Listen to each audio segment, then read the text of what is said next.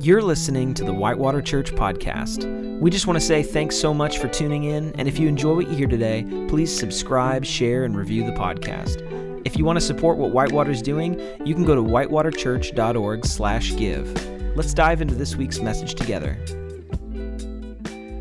Well, hello, Whitewater Church. It's Kevin bringing you the message for today.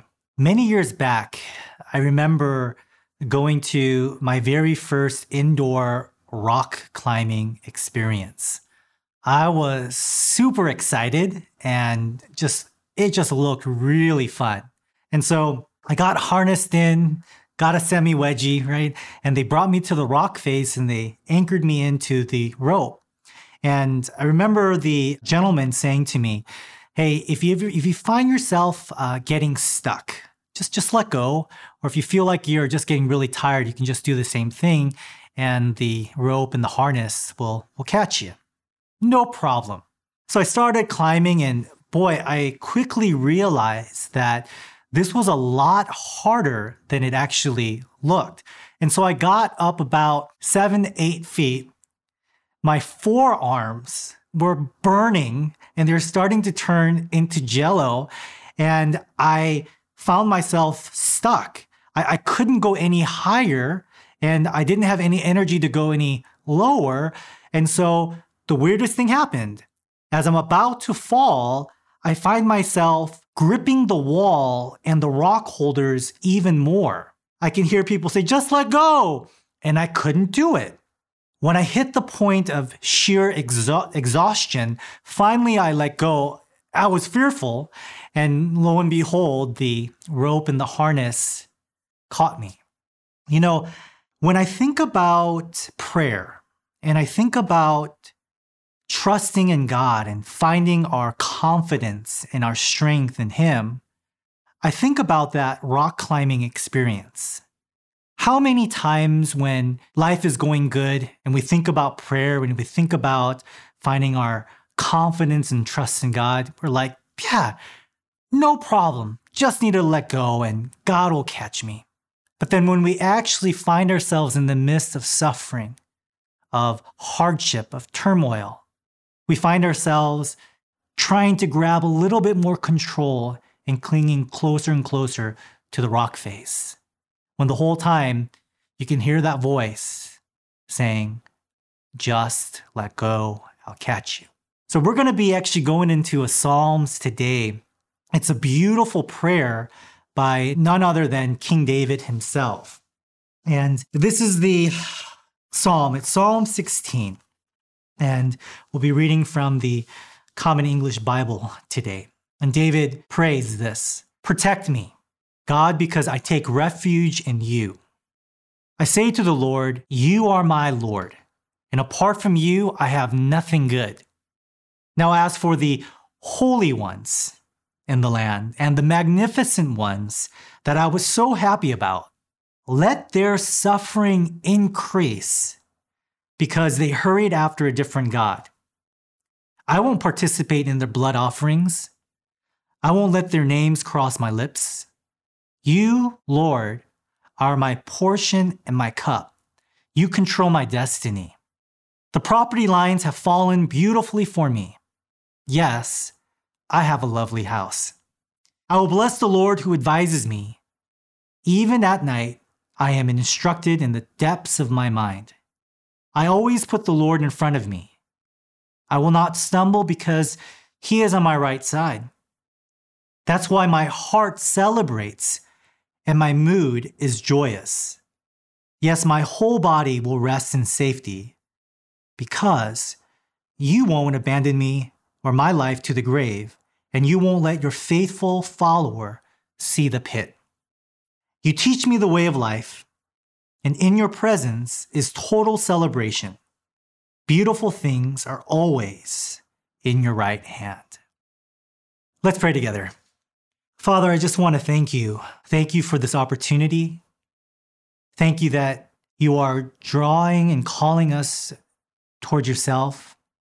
God, thank you that you care, that you're good, that you're wise, and that you really want us to experience a heart full of joy.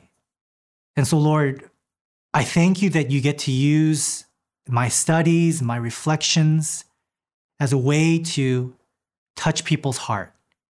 So, Lord, where my words and my own study where it falls short, God, I pray room for the Holy Spirit to do what he knows best. Praying all these things in Jesus' name. Amen.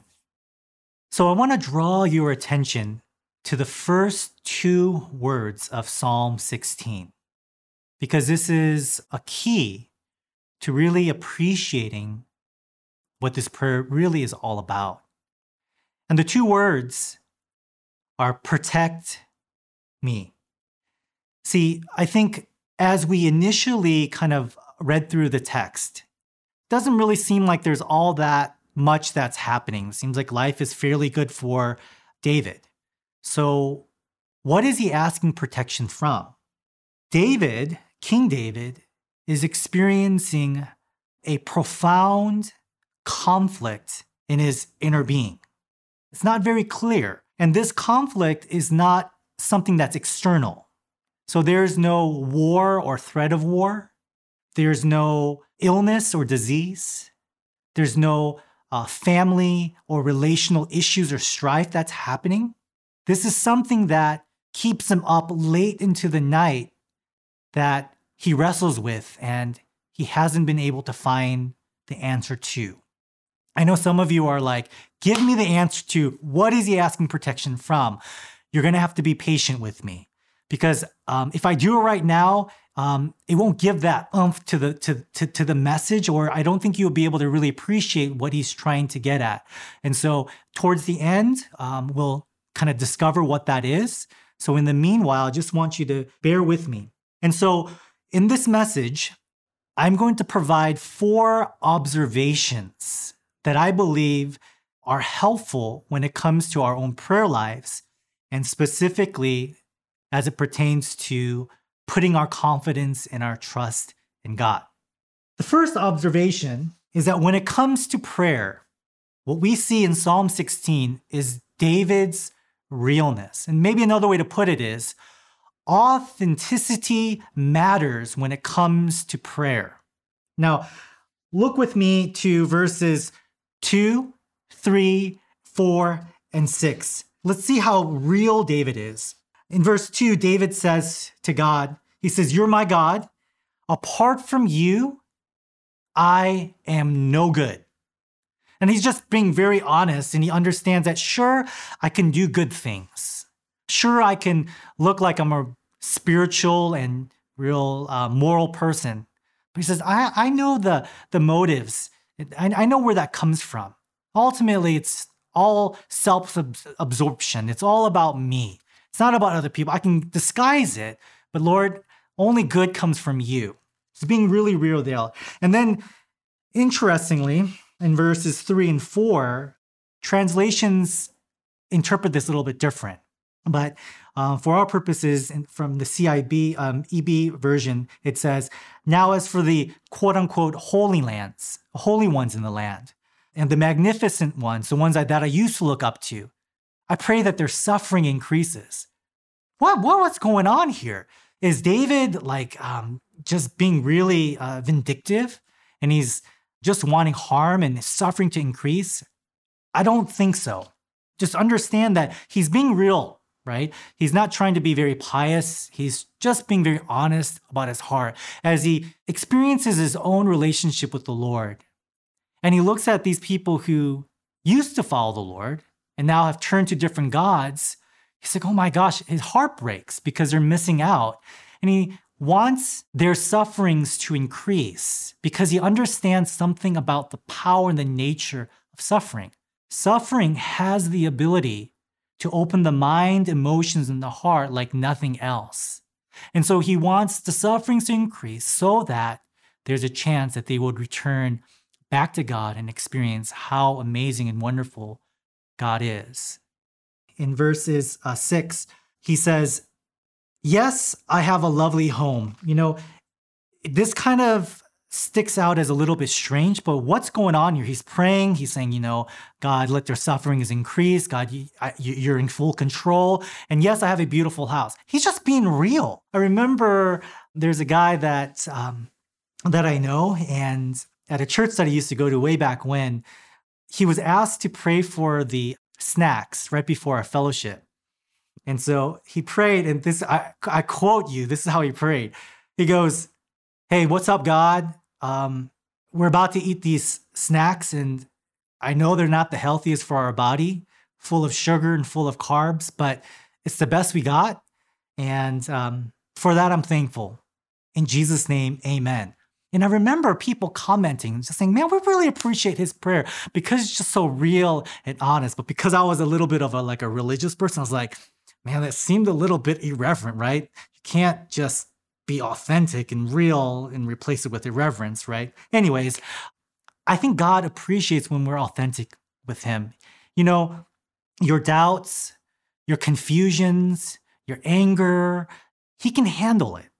And so when we approach God, He wants us to approach Him with the utmost honesty and realness. The second observation that I make is that David focuses on declaring who God is to him, right? See, we do this all the time. We do this thing called self-talk. Man, I'm no good. I'm no I'm going to mess up. I'm going to mess up. I don't know if this is going to work. And what ends up happening becomes a self-fulfilling prophecy. Well, David's just taking that and putting on, you know, into the positive and saying, well, I'm just going to declare the things that I know about God to be true. And we find this in verses 2 and 5. He says, God, you are my Lord. The more specific translation is God, you are my master. God, you own me. God, you're the man. And then he goes on in verse 5 and he says, Lord, you are my portion and my cup. In a land where food was scarce, he looks at the banquet table and he says, the main meal, the main dish, and the choice wine in the cup. Lord, that's who you are. You satisfy me. God, you give me energy. Like, Lord, it's in you that I find sustenance and in my life. He says, you are it. If there's anything in life that makes sense, if there's anything in life that gives me life, it's you. You know, and I do this in my own prayer life. And I would encourage you to do this as well. And I focus time by stating and declaring, God, to me, God, you're good. God, you're, you're so wise. And not only that, but the way in which you work is so timely and mysterious. God, I know that you care, and I know that anything is possible in, in you. And I think about these things, and the more that I think about them, I find myself finding more and more confidence in God. God, you're good, you're good, you're good. God, you're powerful. God, you're loving. God, you're wise. And then my heart shifts to believing those things more and more. The third observation that I make in David's prayer is that he welcomes God's coaching and counseling. If you look with me to verse 7, it says, I will bless the Lord who advises me. Even at night, I am instructed in the depths of my mind. King David welcomes God to tell him all these things that need to happen in his life. You know, I once heard that heaven is a place where you get to go and God tells you every single moment of your life things about Him and what you need to do. And you're like, so satisfied and like, this is awesome. And you can't wait to obey it. And hell is a place where you're just kind of left. You can do whatever you want. No one will ever tell you what to do, and you'll never find satisfaction. I think about a person who's really into basketball and having a once in a lifetime opportunity for Michael Jordan to come and coach. Can you, can you think about that person who's learning how to play basketball don't you think that they will be really welcoming of any advice?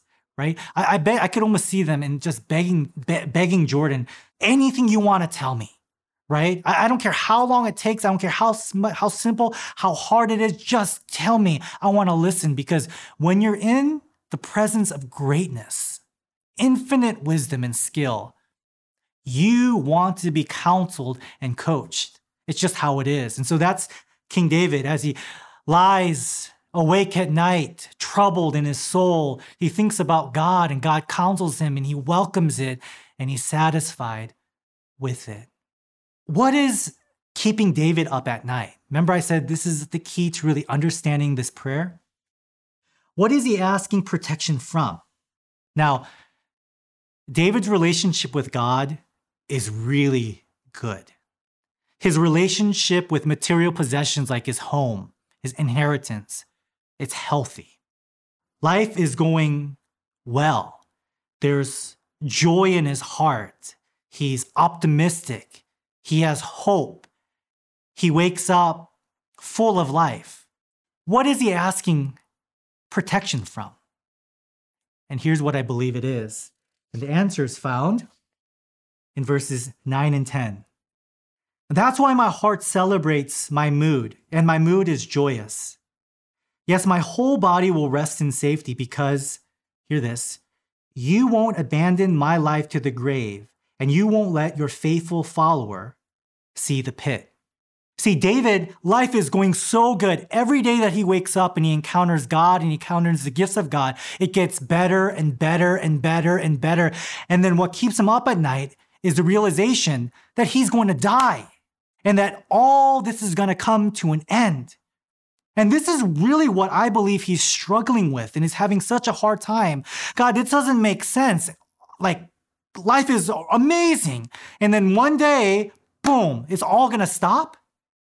And I bet you he also has in the back of his mind a conversation he had with a prophet. And this comes from 2 Samuel 7 12 through 13. When the prophet Nathan comes to him and says, When the time comes, King David, for you to die, you will lie down with your ancestors, meaning you will rot in the grave. And I will raise up your descendant one of your very own children to succeed you. And I will establish his kingdom, and he will build a temple for your name, and I will establish your throne forever and ever. See, he had that probably in the back of his mind. I'm experiencing God and it's wonderful, but I'm going to die. But yet, somehow, the key to this conundrum, this mystery, is this person who's going to have an everlasting throne. I don't get it. But what does David do? He lets go and he falls into the arms of God and he says, You know what? I don't need to know it. My guess is that there are some people today, as they're listening, who have experienced that. You're trying to figure out why and how is this going to work.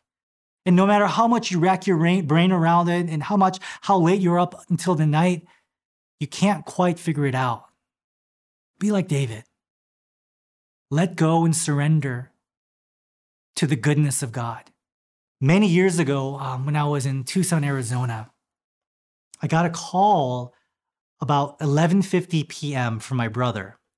Nothing good happens when your brother calls you at 11:50. And I immediately answered the phone. I said, "Hey, hey, hey what's up? Why, why are you calling?" Because of my anxiety. And I could hear in his voice. He goes, uh, "Mom, mom's in the ER." I was like, "What's going on?"